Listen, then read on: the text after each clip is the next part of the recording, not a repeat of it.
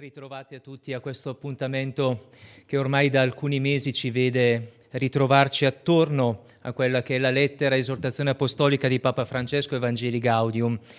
Lo facciamo da questo luogo della cappella che ormai sta diventando familiare. Lo facciamo in questa giornata particolare, la vogliamo tenere presente. Oggi si è celebrata la giornata della fraternità universale, della fratellanza universale che il Papa insieme all'imam di Al-Azhar, insieme a Gutierrez, il segretario delle Nazioni Unite, insieme a tanti altri eh, persone importanti del mondo, ha voluto proprio immettere dal 2019, il 4 febbraio, ogni anno proprio a questa data, per ricordare a cosa siamo chiamati. E sembra che sia dentro anche questo percorso che stiamo facendo. L'evangelizzazione prende corpo proprio a partire da questo desiderio di sentirci fratelli tutti di un Padre che ci ama.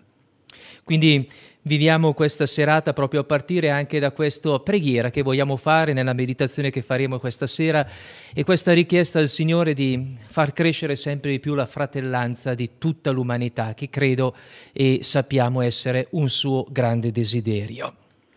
Questa sera ci concentriamo, dopo aver sentito questo canto che sta diventando ormai familiare, sia il canto d'inizio sia il canto della fine, veramente ci riempie perché il primo ci infonde la gioia, che è il tema forte dell'annuncio del Vangelo. E invece il canto finale ci invita a portare questa gioia. Come saranno i numeri del terzo capitolo che vogliamo affrontare questa sera? Terzo capitolo che ha in sé eh, diversi numeri, dal 110 al 175. Questa sera li affronteremo tutti. Se evangelizzare è il filo conduttore di tutta l'esortazione apostolica di Papa Francesco, sembra che questo capitolo sia proprio il cuore e si pone proprio come terzo, quindi nei cinque capitoli, al centro di questo percorso.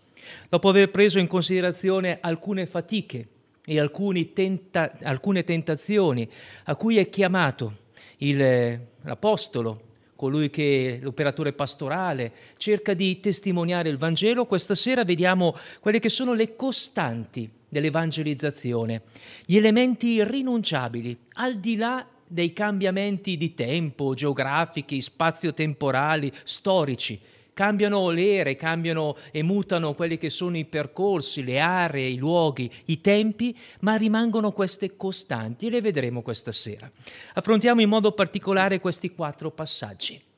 L'annuncio del Vangelo che trovate proprio lì al numero 110, tutto il popolo di Dio annuncia il Vangelo, tutta la Chiesa. Poi vedremo un aspetto particolare, il Papa ha voluto sostare su questa eh, dimensione profonda all'interno della liturgia, soprattutto eucaristica, che è l'omelia potrebbe non centrarci più di tanto, ma noi la rileggeremo sia dal punto di vista dei predicatori che annunciano e aiutano a entrare nella parola, ma sia dal punto di vista anche di tutti noi che ascoltiamo la parola, che ci prepariamo alla parola, che la leggiamo magari davanti alla comunità. E allora le cose che sentiremo non vogliono essere riferite solo ai sacerdoti o a chi predica, ma a tutta la Chiesa. Un terzo passaggio sarà appunto la preparazione dell'omelia, come potrebbe essere la preparazione dell'incontro con la parola di Dio e alla fine l'importanza di questa parola che ritorna, il kerima, kerima che è l'annuncio fondamentale dell'evangelizzazione. Entriamo in questo capitolo, l'annuncio del Vangelo, compito che ci preme in qualunque epoca e in ogni luogo, lì ho messo i due pellegrini che vanno ad annunciare, a due a due li mandò, è questo Numero 110. Non vi può essere vera evangelizzazione senza l'esplicita proclamazione che Gesù è il Signore e senza che vi sia un primato della proclamazione di Gesù Cristo in ogni attività evangelizzatrice. Ecco il cuore, ecco il fondamento di qualsiasi annuncio del Vangelo e testimonianza di fede, dire Gesù portare Gesù e portare a Gesù. Proclamare che Gesù Cristo è il Signore della nostra vita, è il Salvatore dell'umanità, è il Figlio di Dio. Con questo il cuore non ci può essere annuncio e vero annuncio se non c'è questo.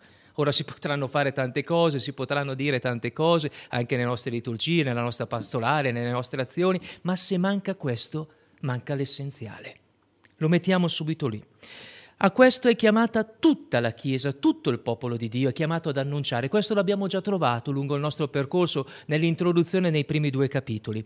Tutto il popolo di Dio annuncia il Vangelo in virtù della vocazione battesimale. Numero 111, l'evangelizzazione è compito della Chiesa.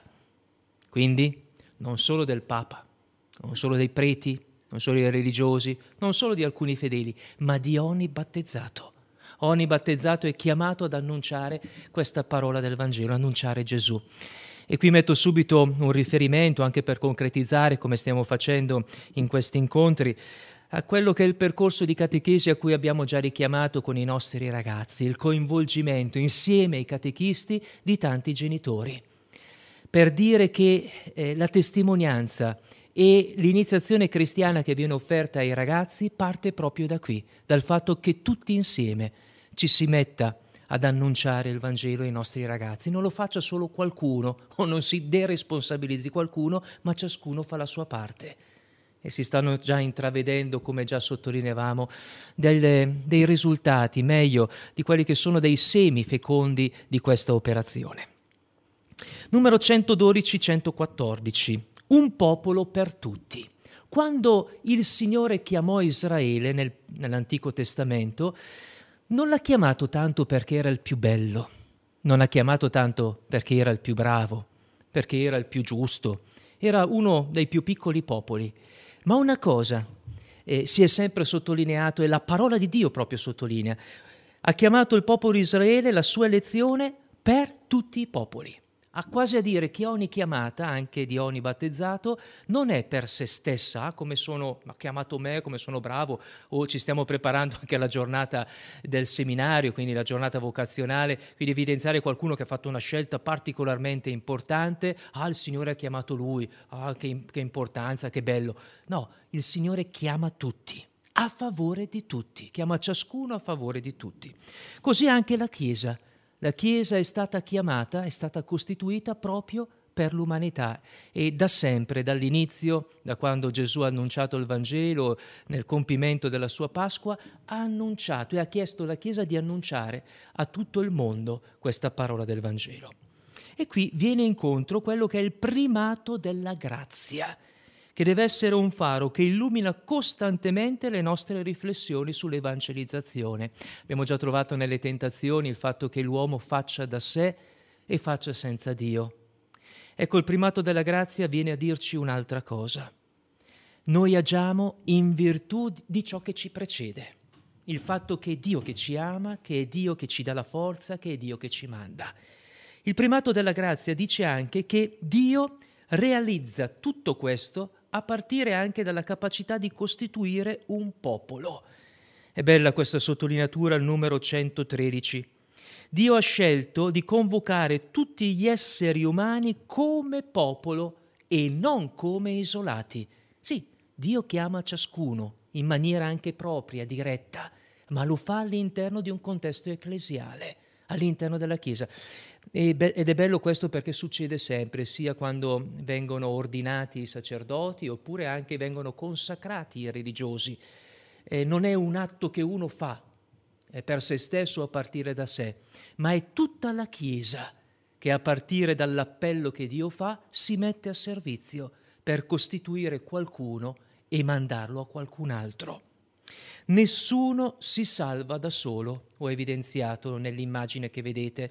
Qui il riferimento che ho voluto prendere, una delle tante immagini, è al tema della barca. 27 marzo dell'anno scorso ci ricordiamo tutti quel momento di Papa Francesco nella piazza vuota ad intercedere per tutta l'umanità. Ho utilizzato proprio quel, nel, quel brano del Vangelo in cui si parlava della Chiesa sulla barca, nella tempesta del mare del mondo chiamata appunto a stare con Gesù, a scuotere Gesù, a cercare Gesù perché accompagnasse e aiutasse a superare questo momento di prova. Nessuno si salva da solo. Ecco perché il primato della grazia si avvale di quella che è l'importanza di un popolo, di una comunità, della Chiesa, dove tutti ci si aiuta ad accogliere la grazia e ad annunciarla. Essere Chiesa significa essere popolo di Dio, in accordo con il grande progetto d'amore del Padre. Qual è?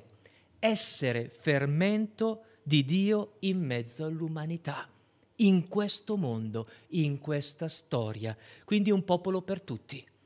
Noi non viviamo da cristiani per stare chiusi appunto nelle nostre chiese, per fare le nostre preghiere o per portare avanti quelli che sono i nostri programmi che facciano bene a noi stessi. Noi abbiamo sempre un'attenzione, un occhio, uno sguardo, eh, una relazione con il mondo perché il Vangelo possa raggiungere tutti. Poi noi ci fermeremo, ma il seme siamo invitati a far sì che quel seme che il Signore manda anche attraverso di noi possa trovare terreno.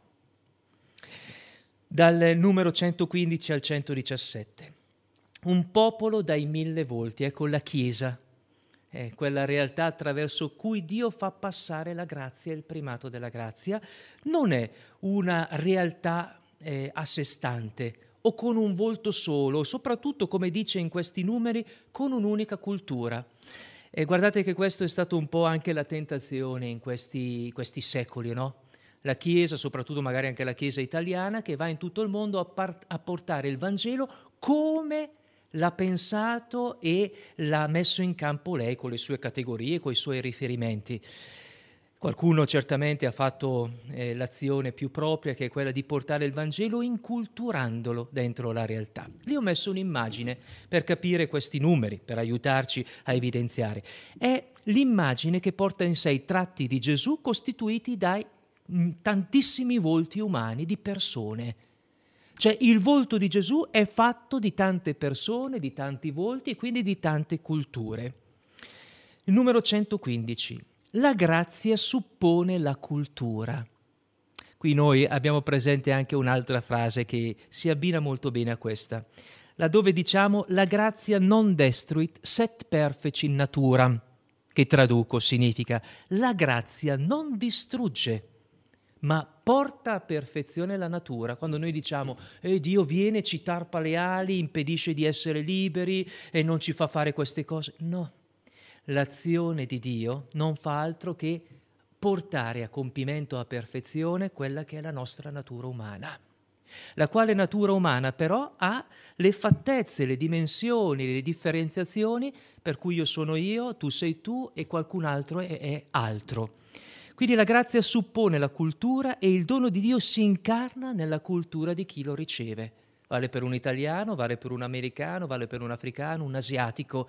Ecco, il Vangelo si deve inculturare dentro e quando anch'io lo porto, porto il messaggio, non lo devo solo annunciare facendo sì che le mie categorie diventino anche quelle delle altre.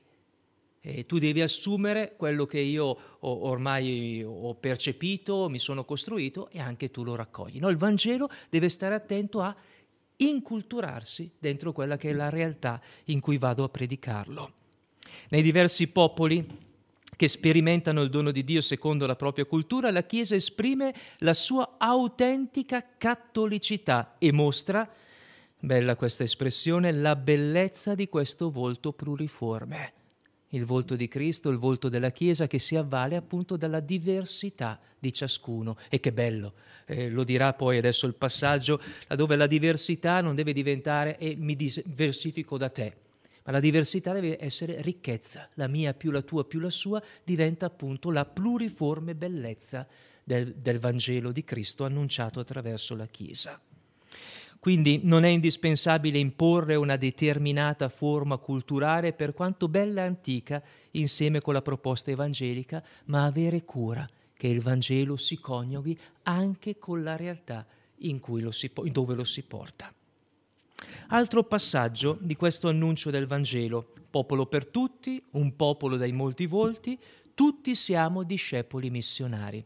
Qui nel numero 119 il Papa sottolinea che innanzitutto abbiamo bisogno del suo spirito per evangelizzare, c'è niente da fare.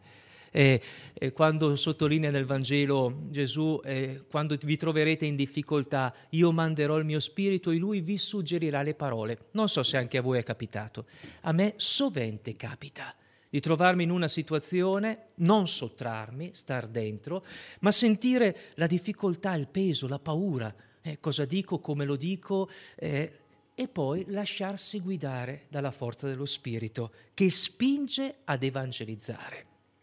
E qui il Papa sottolinea una, un aspetto che io per esempio ho trovato nei miei genitori, nei miei nonni, ma penso anche voi, persone semplici, magari non sempre acculturate, soprattutto nel passato, ma che hanno vissuto quello che il Papa dice, infallibile in credendo, il cosiddetto sensus fidei.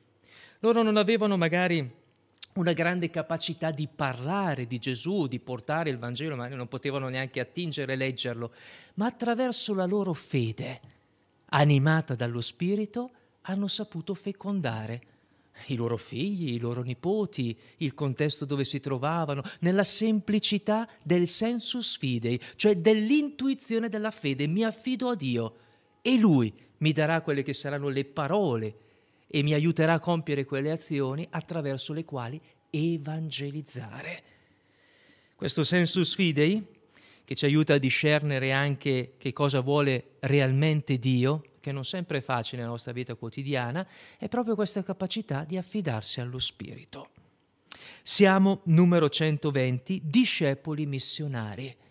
Questa è un'attenzione che emerge molto nei Vangeli, quando Gesù dice andate, ma prima di andare dice venite a me, ascoltatemi, discepoli, apostoli. Non ci può essere uno senza l'altro. Abbiamo già avuto modo di sottolinearlo in questo percorso.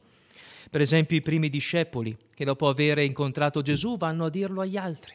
Oppure la Samaritana, sempre nel Vangelo di Giovanni, che dopo aver incontrato Gesù, colui che disseta veramente, va a dirlo ai suoi compaesani e lo dice con entusiasmo, con gioia, con una sorpresa, qualcosa di sorprendente che ha eh, toccato la sua vita.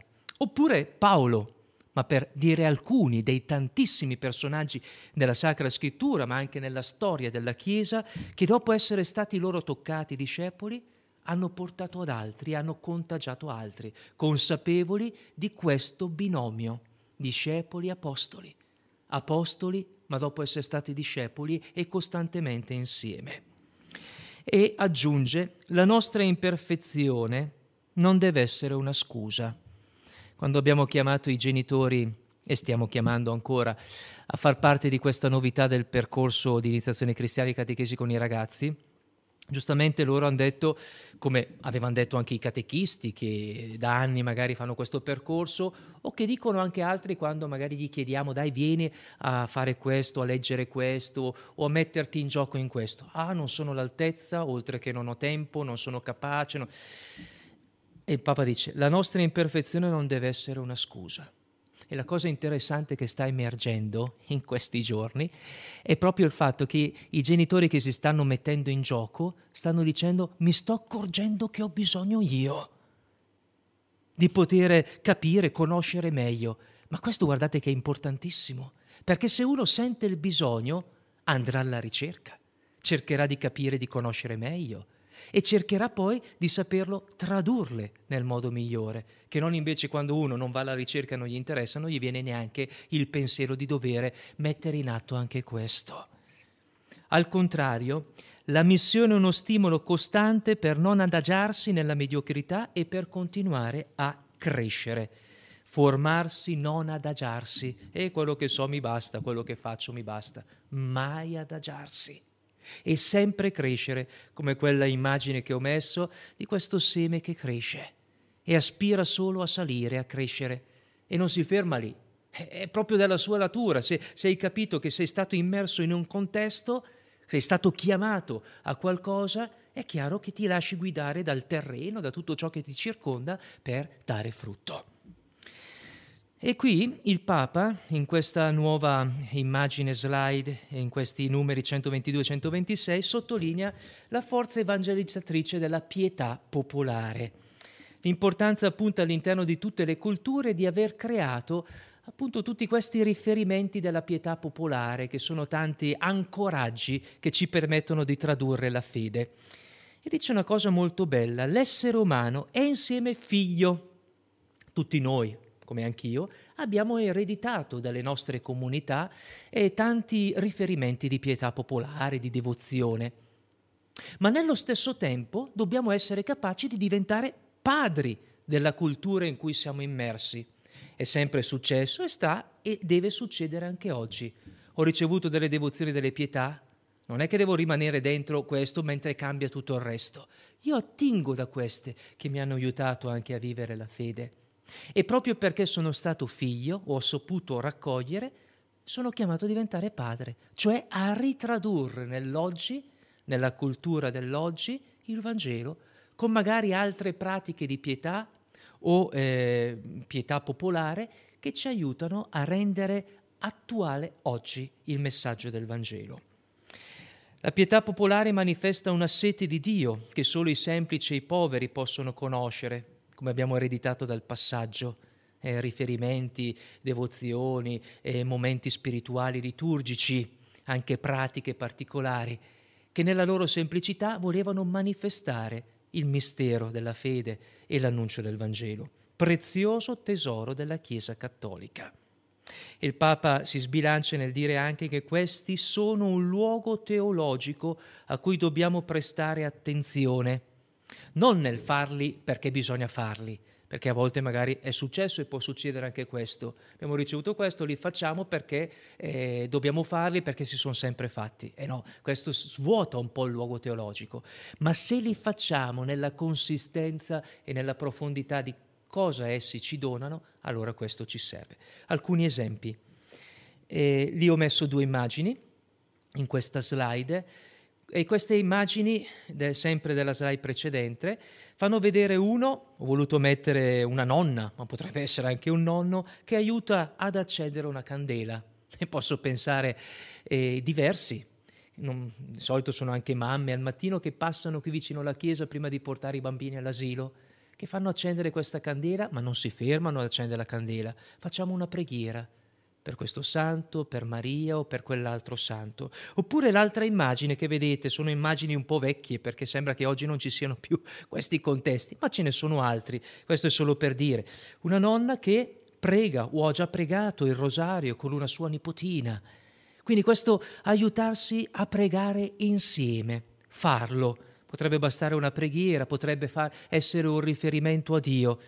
Accendere una candela, dicevo, pregare, camminare insieme verso un santuario, quante volte l'abbiamo fatto, pellegrinaggi che abbiamo vissuto e speriamo di poterli rivivere, molto belli, fatti magari a piedi. Abbiamo fatto diversi anche in questi anni di movimenti di pellegrinaggio, un cammino che non era solo un cammino esteriore ma anche interiore. Oppure gli esercizi spirituali, alcune pratiche di pietà. Cioè, se vissute bene e con fede, sono, dice il Papa, esse stesse un atto di evangelizzazione. Quindi vogliamo tenerle care, ma soprattutto rileggerle nell'oggi e provare a trovarne altre forme che ci aiutino veramente ad annunciare il Vangelo. E l'altro passaggio che il Papa fa nel tema della evangelizzazione è da persona a persona. Non basta solo annunciare il Vangelo, ma avere il coraggio di farlo eh, vis-à-vis, quando mi trovo di fronte a qualcuno. Non sempre esplicitamente, magari nominando Gesù, a volte anche, ma soprattutto comunicandolo con la vita. Ecco, da questo punto di vista, eh, qui il Papa dà anche una modalità graduale della predicazione informale. Fra poco adesso entriamo nella predicazione formale che è l'omelia o la catechesi. Però c'è anche la predicazione informale che è importante, vis-à-vis, eh, incontro una persona. Ed ha quattro passaggi, fondamentalmente tre, il quarto ci può anche stare se c'è questo progresso. Vi lascio due riferimenti molto belli, se avete lì una biro da poterli scrivere, due riferimenti neotestamentari. Potrebbero essere anche tre. Il primo è quello che vedete lì, ho messo l'immagine dei due discepoli di Emmos con lo sconosciuto che pian piano si rivela. Luca 24. Bellissimo. Eh, cammino con i discepoli di Emmos.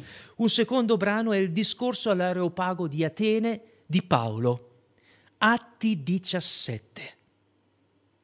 E il terzo riferimento sono solo alcuni, eh, ma sono quelli un po' significativi di questa eh, modalità graduale di predicazione informale.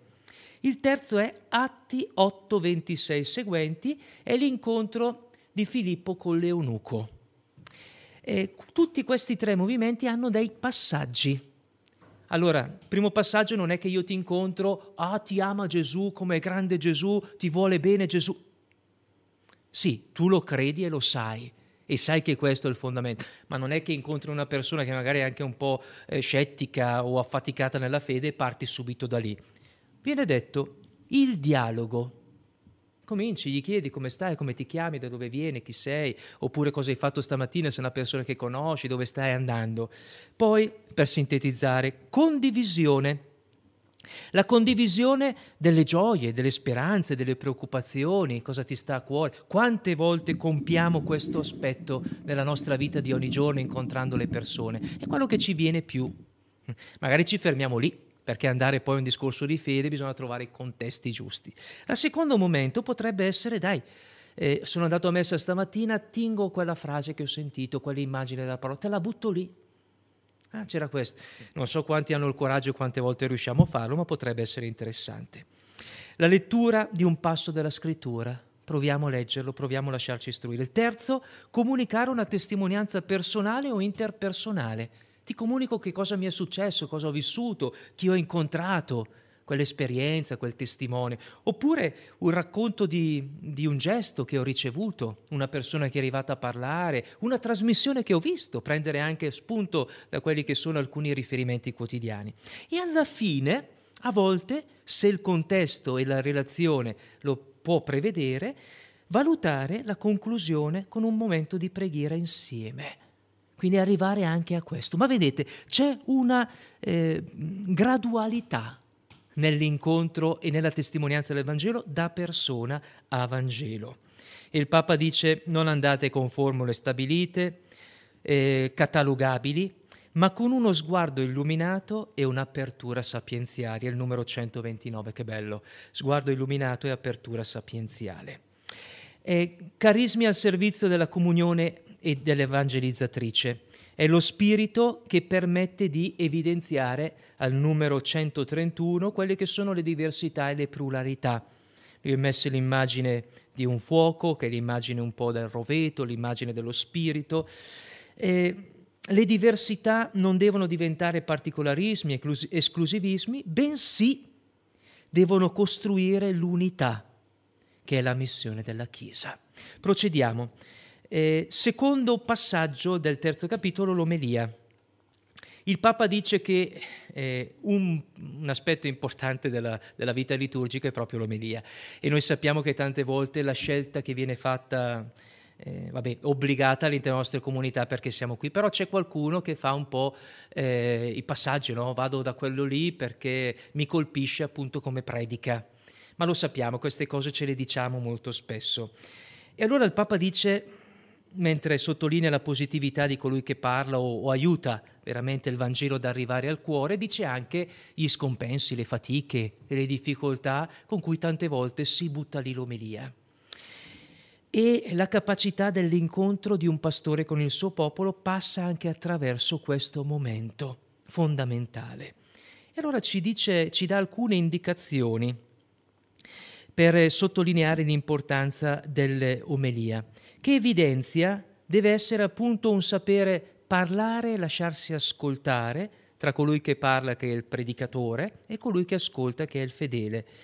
E come tante volte c'è una sofferenza reciproca tra chi parla e soprattutto di più tra chi ascolta. Dio dispiega numero 136 il suo potere attraverso la parola umana. Ma è una cosa incredibile questa. Dio ha affidato a noi la sua parola. La Bibbia è, fatta, è parola di Dio e parola umana. Cioè Dio si è servito delle parole umane per dire il suo Vangelo, per dire il suo mistero pasquale.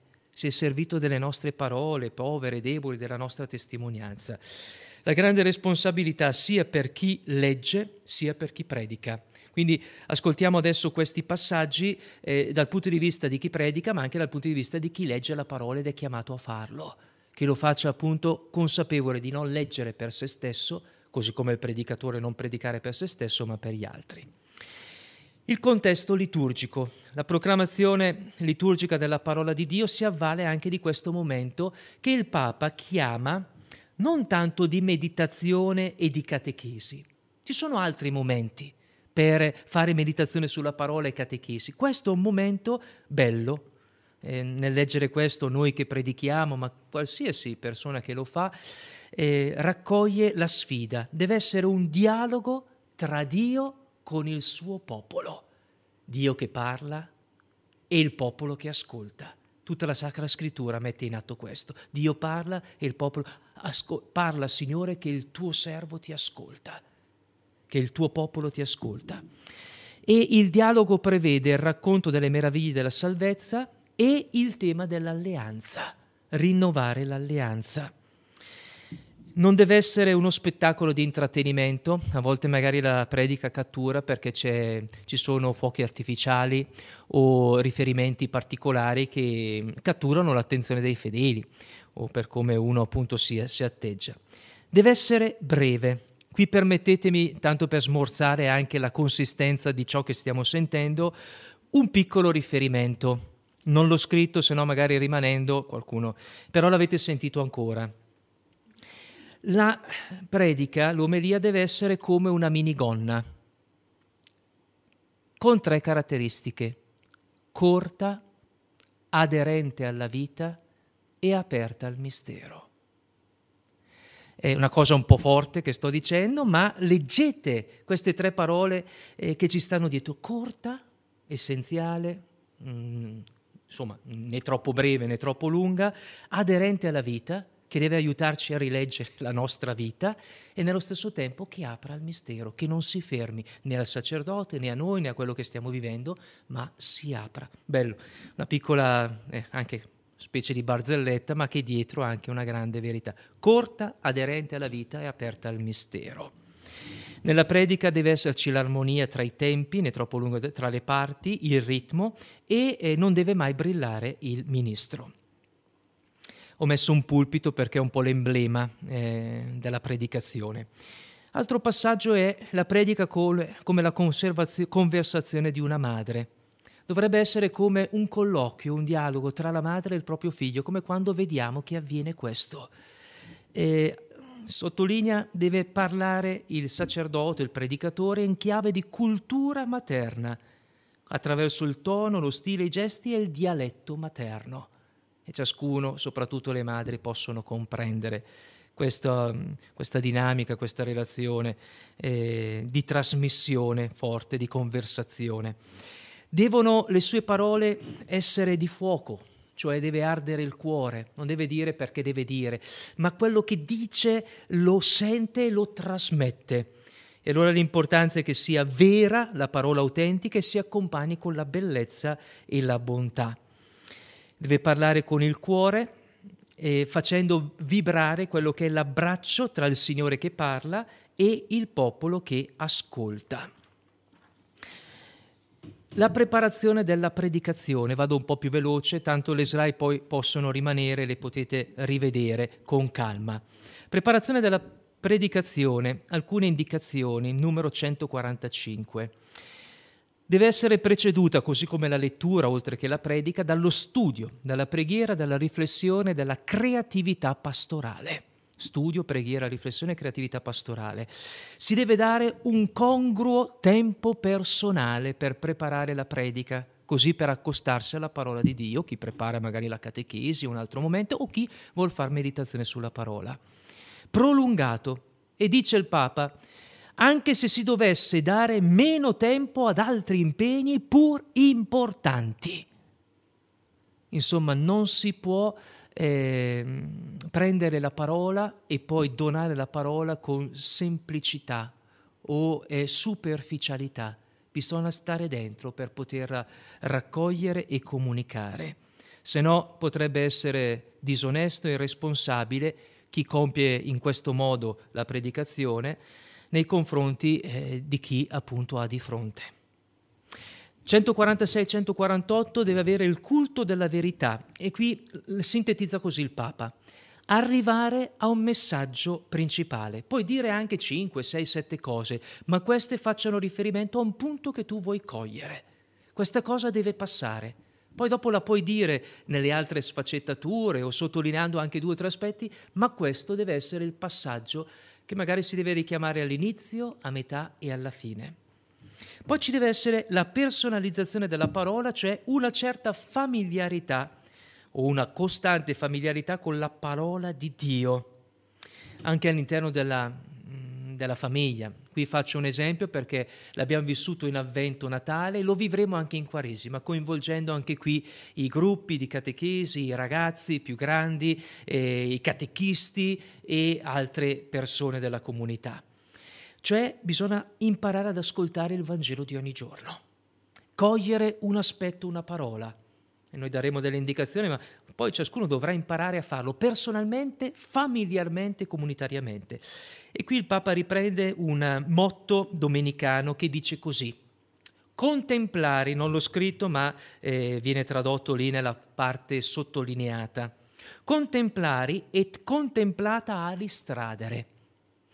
Eh, traduce quell'aspetto che vedete, comunicare agli altri ciò che uno ha contemplato. Contemplare, quindi contemplare e tradurre, tradere alis contemplata, agli altri ciò che si è contemplato.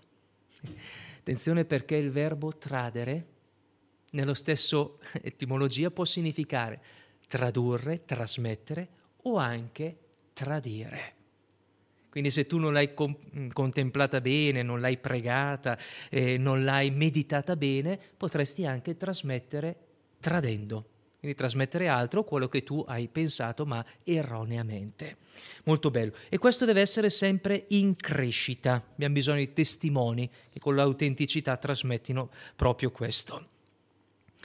E la lettura spirituale. Il Papa dà e recupera un'indicazione che avete presente, penso tutti quelli che state ascoltando, la cosiddetta Lexio Divina. Li ho messo i cinque momenti, li nomino solo, leggere, meditare, pregare, contemplare, che anche gustare, agire.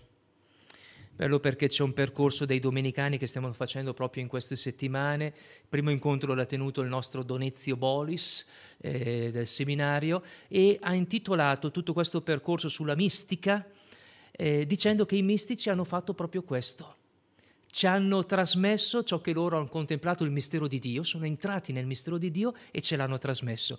Ma utilizza questo termine, gustare, contemplare anche come gustare Dio. Bellissimo.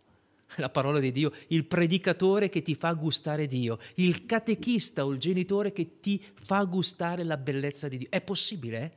Eh? È possibile, da quanto ciascuno l'ha eh, assunto in sé, l'ha incorporato l'ha fatto su, l'ha meditato, l'ha pregato, l'ha studiato. Ecco, questa lettura spirituale si avvale, numero 153, di una serie di domande che facciamo al testo. Cosa mi dice il testo, di chi parla, in quale luogo, che cosa mi dà fastidio in questo testo, che cosa non mi interessa, che cosa mi piace, perché mi attrae. In ascolto del popolo 154-155. Il predicatore deve sempre stare in ascolto del popolo e il Papa mette insieme queste due contemplazioni, le vedete lì. Deve essere il predicatore un contemplativo della parola ed anche un contemplativo del popolo. Allora la cosa funziona, sulla scia di quanto diceva prima, un dialogo tra Dio e il suo popolo, Dio che parla e il popolo che ascolta, predicatore e la mediazione tra la parola di Dio e il popolo che ascolta tra il contemplare la parola ed essere attento ai bisogni del popolo, a come passarlo. Qui il riferimento a Salomone, primo re, dammi un cuore che sappia ascoltare, primo re, numero 3, capitolo 3. Ricorrere all'esperienza umana frequente, quindi far riferimento a quello che è il vissuto, non rispondere a domande che nessuno si pone, tante volte magari noi predicatori mettiamo in corpo e nella mente a chi ci sta di fronte cose che magari uno neanche si pone o deve stare attenti. Serve, è utile, ma non esagerare. E poi attingere dall'attualità ma senza esagerare magari un passaggio, ma ritornandolo sempre alla parola, se no il rischio è di appunto eh, parlare di cose che non c'entrano con la parola o immediatamente hanno un'attinenza con esse, se non per sottolineare un fatto di cronica che ci sono altri contesti per poterlo fare. Strumenti pedagogici, e lì ho messo eh, un'immagine del San Francesco che predica agli uccelli. Ora, innanzitutto il come, il come predicare, è importante anche questo il modo di guardare. Eh, certo, uno legge tutto, eh, invece guardare in faccia, il modo di dire le cose con la tonalità. eh, sussurrare, alzando la voce, eh, no, normalità, oppure i gesti, il modo di porsi. Tutto questo può aiutare. Come?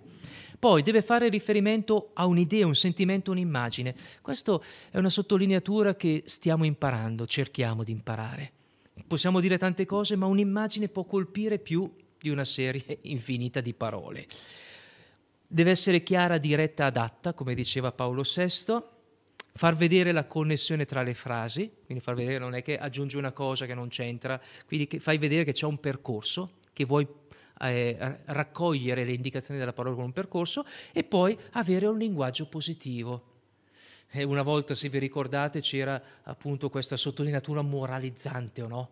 Non devi, non dovete, state attenti eh, che aveva un suo aspetto, ma certamente ha tarpato molto e ha, so- ha soffocato quella che è la bellezza, la verità e la positività del Vangelo, della parola di Dio. Quindi ci possono essere anche aspetti negativi che vanno però tradotti in positivo. Questa cosa non va bene, che cosa dobbiamo fare allora per? Da ultimo, quarto passaggio di questi, questo terzo capitolo, un'evangelizzazione deve partire approfondendo il kerima. Li ho messo non so se lo individuate, deve essere anche restaurato come è stato restaurato da poco, si sono, sono riusciti a mettersi insieme tutti i vari eh, riferimenti di religioni eh, cristiane e eh, hanno restaurato appunto l'edicola del Santo Sepolcro a Gerusalemme.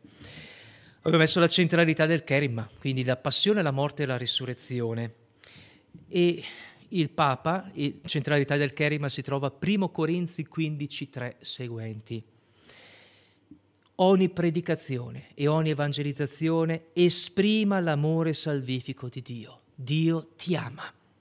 Bisogna far passare questo. Poi si possono dire anche tutte le altre cose, ma questo deve passare. Dio ti ama, ti vuole bene vuole il tuo bene. Secondo, non imponga la verità. Adesso tu devi fare questo, ti dico questo. Presenti la verità che è da accogliere. Poi sta a te lasciarti sedurre dalla verità e capire che non puoi farne a meno. E addirittura la verità è dentro di te, ci pervade. Terzo, faccia appello alla libertà. Te la dico adesso sta a te decidere. Io non te lo impongo, io ti faccio vedere che per me, quindi l'ho detto l'altra volta, che parla in me, il predicatore deve testimoniare qualcosa che sta eh, generando in lui, eh, la parola che sta crescendo e fecondando lui. E quarto, possieda qualche nota di gioia, di stimolo di vitalità. Dai, che ce la puoi fare, dai, questa cosa eh, può addirittura, se stai vivendo un momento di fatica, di ansia, di preoccupazione, rigenerarti, sbloccare. La Madonna che, che scioglie i nodi, sblocca, la parola ti scioglie, la parola di Dio, quella che ogni giorno anche qui meditiamo, quella che utilizzo spesso la parola del giorno nei funerali e lo Spirito cerca, mi aiuta a coniugarla con il defunto, la defunta che abbiamo lì. Ecco, la parola veramente ci, ci anima, ci fa risorgere, ci aiuta ad affrontare tutto. Vicinanza, apertura al dialogo, pazienza, accoglienza cordiale che non condanna sono gli atteggiamenti con cui annunciare il Kerima. Le ultime due cose. Questa penultima slide ho messo alcuni segni liturgici ci dà un nome un po' difficile ma molto bello. L'iniziazione mistagogica, cioè iniziare al mistero. Una volta si celebrava il mistero e poi si veniva aiutati a capirlo. Oggi magari non si vive il mistero e si cerca di aiutare a capire ciò che uno non vive. L'iniziazione mistagogica sottolinea due passaggi. Il primo, la necessaria progressività dell'esperienza formativa in cui interviene tutta la comunità. La comunità che aiuta, per esempio, un ragazzo, non il catechista, ma la famiglia, la comunità che aiuta un ragazzo a percepire i riferimenti, i segni, eh, la vita di fede, l'annuncio, che ti aiuta, ti fa ascoltare, che ti, ti indirizza.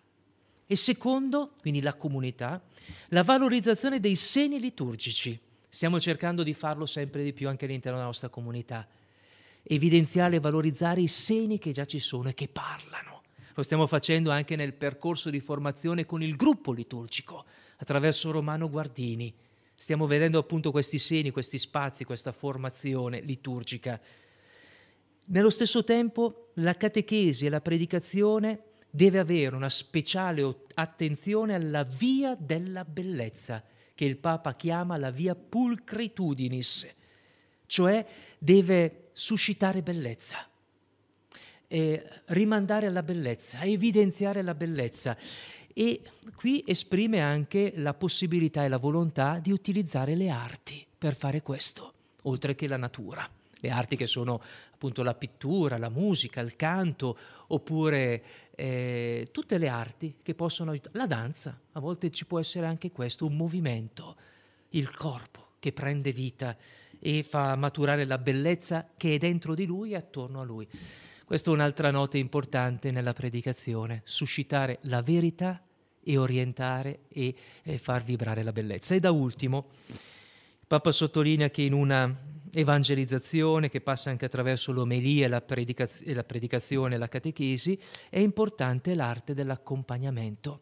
Io ho messo quell'immagine che proprio sabato scorso ho commentato nella messa delle 16 e faccio tutti gli anni con la prima elementare, i genitori e i bambini, proprio per parlare dell'amicizia, dell'accompagnamento. Perché tutti imparino sempre a togliersi i sandali davanti alla terra sacra dell'altro. Oggi, giornata della fratellanza universale. Dobbiamo dare al nostro cammino il ritmo salutare della prossimità con uno sguardo rispettoso e pieno di compassione, ma che nel medesimo tempo sani, liberi, incoraggi a maturare nella vita cristiana. La Chiesa, e chiudo con questo, non evangelizza se non si lascia continuamente evangelizzare. E io non vengo ad annunciarti la parola perché sono più bravo. Io annuncio la parola, ma chiedo a te di annunciare la parola con ciò che sei, ciò che fai. E quindi è un annuncio reciproco e attraverso questo scambio lasciamo che Dio parli anche attraverso di noi, nella predicazione, nella catechesi e nella evangelizzazione informale che siamo chiamati a fare ogni giorno. Vedete, tanti spunti anche questa sera che alimentino sempre di più il desiderio di annunciare il Vangelo con tutto ciò che il Signore ci ha dato, con la forza dello Spirito, e il desiderio di poterlo fare con l'intensità del nostro cuore, che fa la differenza. Raccogliamo tutto questo, trasformiamolo adesso in preghiera mentre ci ringraziamo di questo ascolto e dell'assiduità anche con cui stiamo seguendo questo cammino, che ci aiuta ad approfondire i temi forti che Papa Francesco fin dall'inizio del suo ministero ha messo lì, vedete come tornano tutti e pian piano sta aiutando a sviscerare e a far presente all'interno di tutta la Chiesa. Ci raccogliamo adesso in preghiera, preparando la preghiera della sera, la preghiera di compieta, che porti a compimento quanto oggi abbiamo vissuto e ciò che questa sera abbiamo ascoltato e meditato.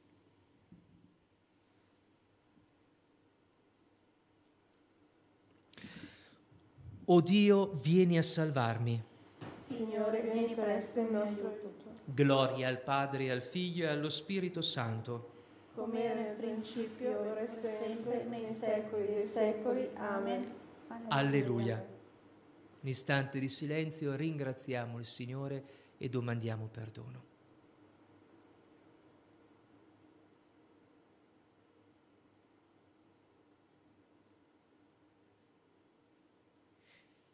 Kyrie eleison.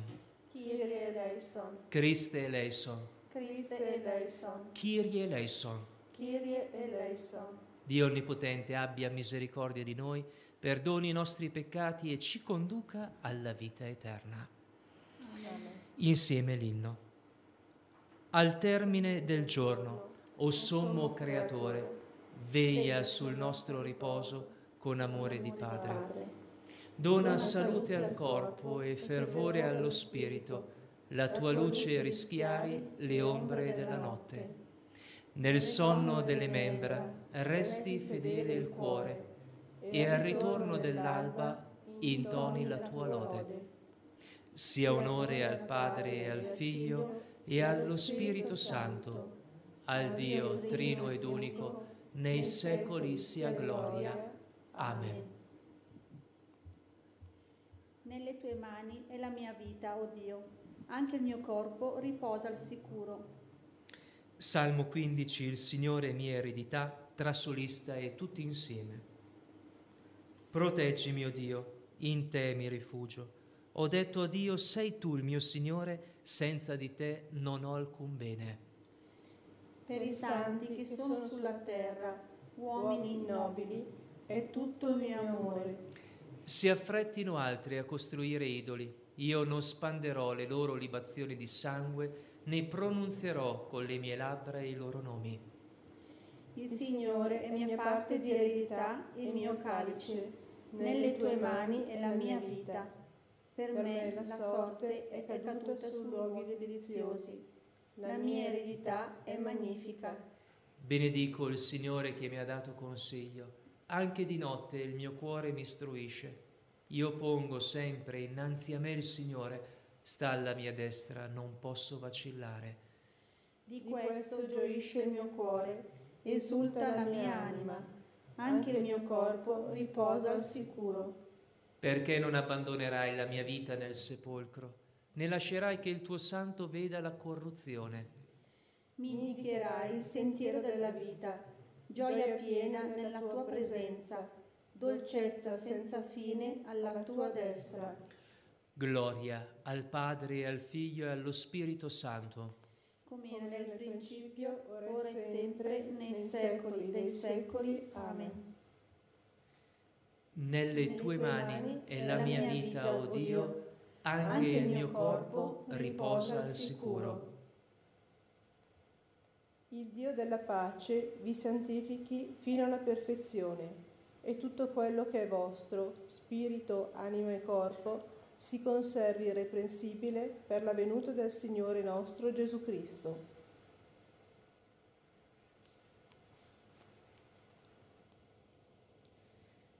Signore, nelle tue mani affido il mio spirito. Signore, nelle tue mani affido il mio spirito. Dio di verità, tu mi hai redento. Nelle tue mani affido il mio spirito. Gloria al Padre, al Figlio e allo Spirito Santo. Signore, nelle tue mani affido il mio spirito.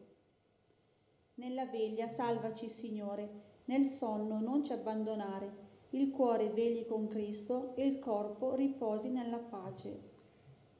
Cantico di Simeone insieme. Ora lascia, o oh Signore, che il tuo servo vada in pace secondo la tua parola, perché i miei occhi hanno visto la tua salvezza preparata da te davanti a tutti i popoli, luce per illuminare le genti e gloria del tuo popolo Israele.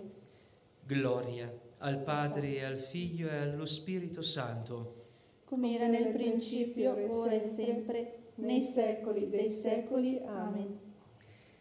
Nella veglia, salvaci Signore, nel sonno non ci abbandonare, il cuore vegli con Cristo e il corpo riposi nella pace. Preghiamo. Signore Dio nostro, donaci un sonno tranquillo, perché ristorati dalle fatiche del giorno ci dedichiamo corpo e anima al tuo servizio, per Cristo nostro Signore. Amen. Il Signore sia con voi. E con il tuo spirito. Vi benedica Dio Onnipotente, Padre e Figlio e Spirito Santo. Amen. Il Signore ci conceda una notte serena e un riposo tranquillo. Amen. Amen. Prima di salutarci, affidiamo a Maria e a San Giuseppe quello che è il tema della fratellanza universale. Questa giornata abbiamo evocato e per cui abbiamo pregato, che parta soprattutto dalla fraternità tra di noi all'interno della nostra comunità e affidiamo sempre per loro intercessione anche il tema della vita, giornata nazionale per la vita che celebreremo sabato e domenica prossima. Quest'anno il titolo è Libertà e vita, che la vita venga difesa in tutti i passaggi della sua esistenza. Insieme preghiamo.